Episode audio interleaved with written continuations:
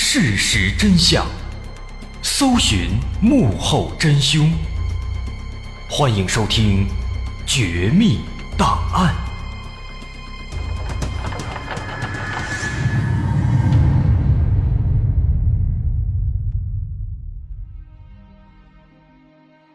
还原事实，探索真相。欢迎继续关注《绝密档案》，我是大碗。在上节，咱们说到了张福军、张福臣、张福仁、张福德，张家四兄弟是如何从四兄弟变成三兄弟的，而三兄弟又是为何踏上逃亡之路的？在逃亡之路的一开始，他们先是偷了很多枪，之后又去偷了一辆汽车，并且犯下了第一起命案。不过，把车偷过来之后啊，他们发现车里的油不多了。于是呢，就想办法去弄油，准确来说是去偷油。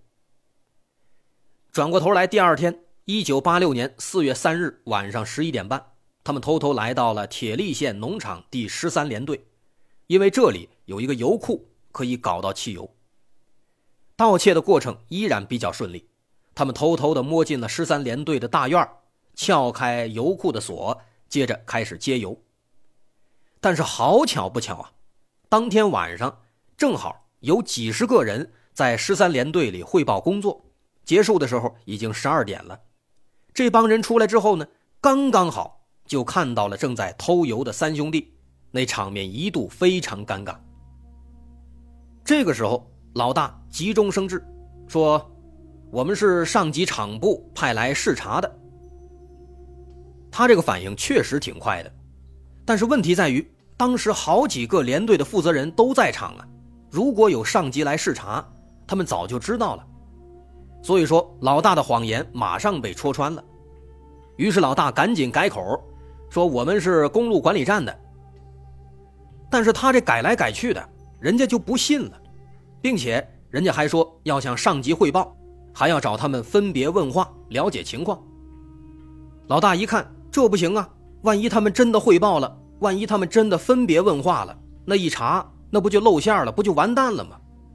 于是呢，老大也是急中生智，马上就认怂了，说：“哎呀，确实，我们车里其实没油了，实在没办法了，荒郊野外的，就想偷点油，并且他还表示愿意把这油钱给交上。”老大说的非常诚恳，再加上其他的两个兄弟全程也比较配合，人家一听都比较善良啊，暂时就相信了。收了油钱以后，就把他们放走了。哎，这算是有惊无险，度过了一个难关。但实际上最末了呢，人家还是向上级汇报了。警方后来根据他们的汇报，也锁定了这三名案犯的行动轨迹。那三兄弟这边呢，可以说啊，他们一开始计划抢银行，但这银行还没开始抢呢，倒先把油钱给搭进去了。不过好在现在呢，总算是。一切准备就绪了，接下来他们马上开车前往嫩江，去抢劫之前说好的那个火龙门金矿的储蓄所。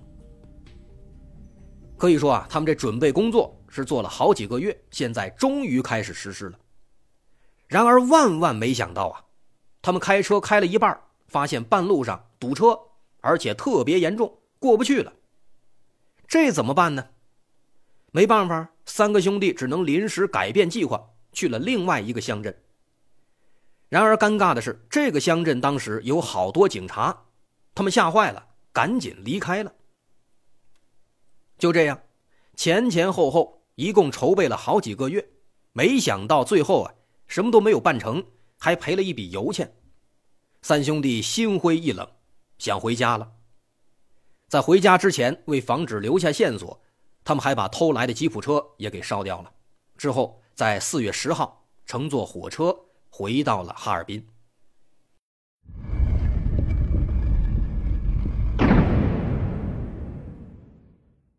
在回到哈尔滨之后，他们在市里潜伏了十几天，没敢回老家，因为这个时候警方肯定在家里等着他们呢。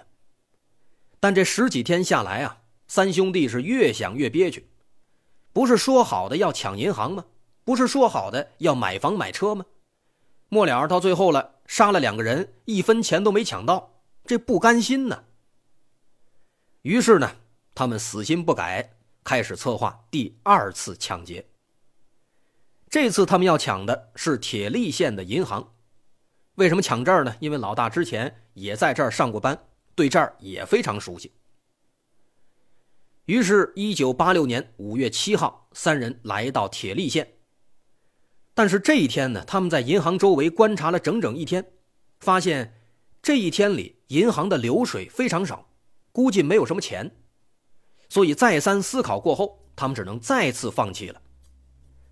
于是三个人只能悻悻地来到火车站，打算乘坐火车回到哈尔滨，再去找下一个目标。当他们进到火车站之后，值班的民警张清泉注意到了他们，发现他们鬼鬼祟祟，还带着一个长长的旅行包，看起来非常可疑。于是呢，就上前盘问。老大的反应非常快，看到警察来了，马上举起枪，砰砰砰，连开三枪，张兴全当场牺牲了。随后，老大又拿走了张兴全的五四式手枪，但这把枪里其实只有一发子弹。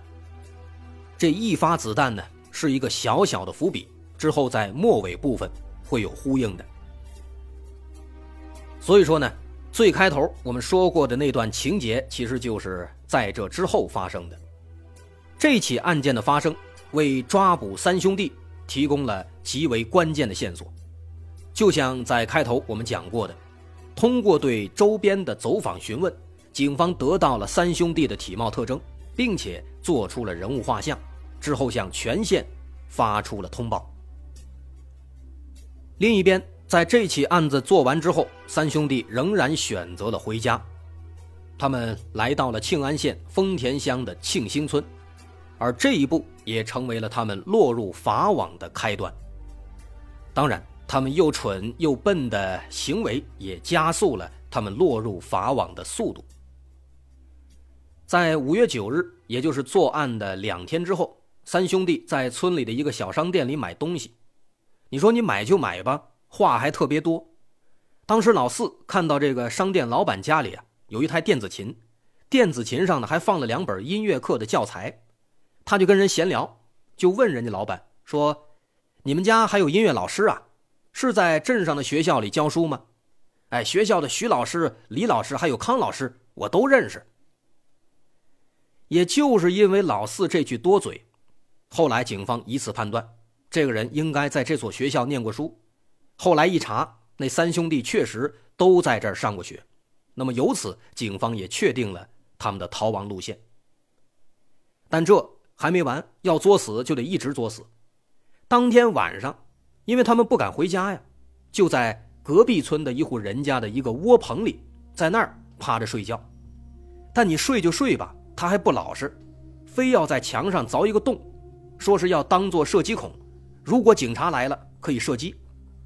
结果这一凿，被一个路过的村民给发现了。村民看他们鬼鬼祟祟，就问他们说：“你们是干什么的？”这老大反应快呀，一听赶紧回答。他编了个瞎话，他说：“我们是县林业局的。”说完了还不算完，还反问人家。他问人家说：“你是干嘛的？”那个村民一时间没有反应过来，就直接回答说：“我家牛跑了，我来找牛。”哦，来找牛。老大一听呢，就跟他说：“说找牛的，你找牛怎么手里还拿着锯啊？我看你是晚上出来盗伐林木的吧？我告诉你啊。”我们林业局的得罚你。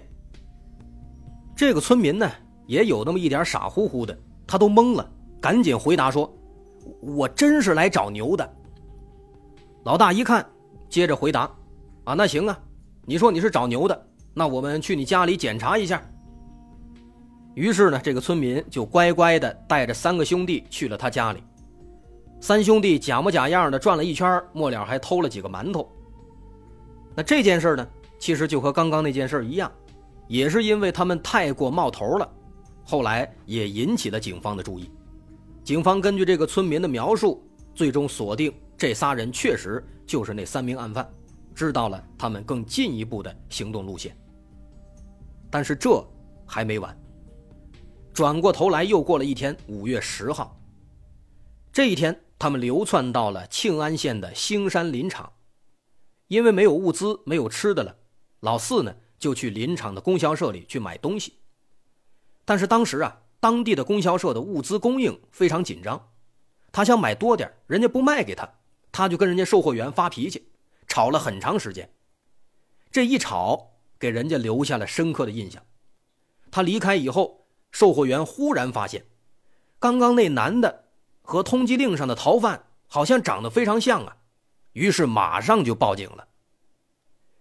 而当时呢，刚刚好有三位民警正在附近巡逻，马上就赶到现场。在现场附近一问，一个林场的老工人告诉警方，说刚刚看到两名陌生男子鬼鬼祟祟的往山上走。在工人的指引下，警方就迅速追了过去。没多久，就看到在前面确实有两名男子，这俩男的还背着一个长长的背包，看起来里面装的有可能是枪，应该就是那几名案犯。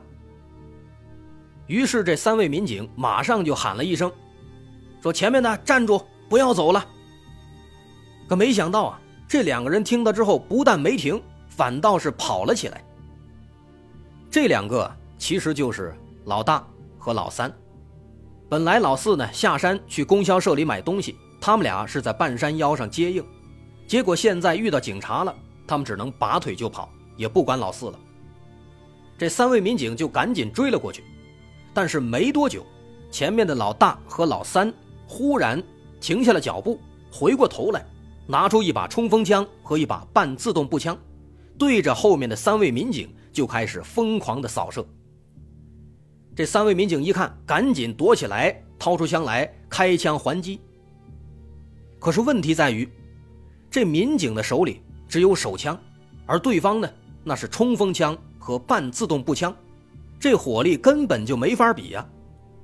几轮枪战下来，三位民警被打得节节败退，只能看着对方钻进了山里。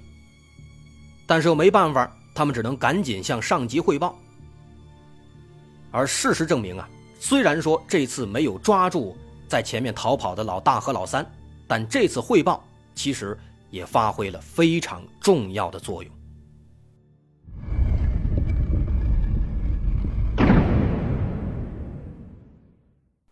不久之后，大量的增援警力赶到现场，但由于歹徒已经逃走，茫茫大山没有几千名警力是无法彻底搜查的，因此只能先对现场展开勘查。同时，案件层层上报，最终引起了省公安厅的重视。鉴于歹徒有枪，公安厅立即对近期涉枪的案件进行梳理。果然发现，近期在庆安县和铁力县有多起持枪伤害和盗窃案件。再仔细一查呢，发现刚刚发生的枪战和之前火车站民警张清泉遇害案件，这两起案件中发现的弹壳。是一样的，这也说明这两起案子是一伙人干的。省厅的这次牵头，发挥了极为重要的作用，由此这两起案件相隔两个县，终于并案侦查了。而庆安县警方也由此得到了铁力县警方之前通过调查询问制作的模拟画像。由于张家兄弟曾经就有过案底，而且就发生在不久之前，因此庆安县警方在得到这几张模拟画像之后啊，几乎没有费吹灰之力就认出了这三名案犯的身份。至此，案犯的身份终于彻底锁定，警方开始发力了。再说另一边，三兄弟当中，老大、老三因为和警方展开枪战，躲进了山里。而老四在供销社买完东西之后，一直找不到老大和老三。后来呢，又听到山上传来枪声，意识到可能出事了。可是老四又没有地方去，怎么办呢？于是他就独自回到了家里。只能说啊，这老四虽然是兄弟四个里面干的坏事最多的，但他的脑子确实不太好使。在这个节骨眼上回家了，那不是往枪口上撞吗？果不其然，五月十八号凌晨，警方冲进了张家，把正在熟睡的老四一举抓获。老四一开始还想抵赖，但是后来面对很多人的指证，他也没办法，只能低头交代了自己的所有罪行。但因为当时他和老大、老三走散了，所以他也不知道这两位哥哥现在在什么地方。从老四口中，警方也得知之前在铁力县发生的枪支盗窃案，在火车站发生的袭警案件，在农机站发生的车辆盗窃和保安失踪案件，其实都是他们干的。到这儿，警方也终于把所有这些案件全部都串联在了一起。出战告捷，第二天五月十九日，公安部开始向全国发出了老大和老三的通缉令。老大和老三吓坏了，开始一路向南方逃亡，但他们没有交通工具啊，又不敢坐车，走了两个月，到了七月份了，仍然还没有走出东北地区。期间，他们抢了一辆摩托车，又杀害了摩托车的车主，但这并没有让他们跑得更远，反倒在杀人现场留下了弹壳。这弹壳再次成为了关键证据，警方以此确定了他们正在向南逃亡的路线。后来，在八六年七月二十号，两人来到了我国和朝鲜的边境，偷偷进入了朝鲜，躲在了朝鲜境内。但这并不是一个长久的办法。八月十四号，老三出来寻找吃的，结果被朝鲜的保卫部门抓住，后来被遣送到了国内。老大在朝鲜境内又等了两天，发现老三一直没有回来，知道老三出事了，于是，在八月十六号再次回到国内。此时，老大已经开始慌了，他的脑子已经乱了，不知道该怎么办了。胡思乱想之后啊。他坐上了火车，逃到了大连，之后又辗转来到了广州。到了广州，老大身上所剩的一点钱已经全部花光了，没办法，他只能继续作案。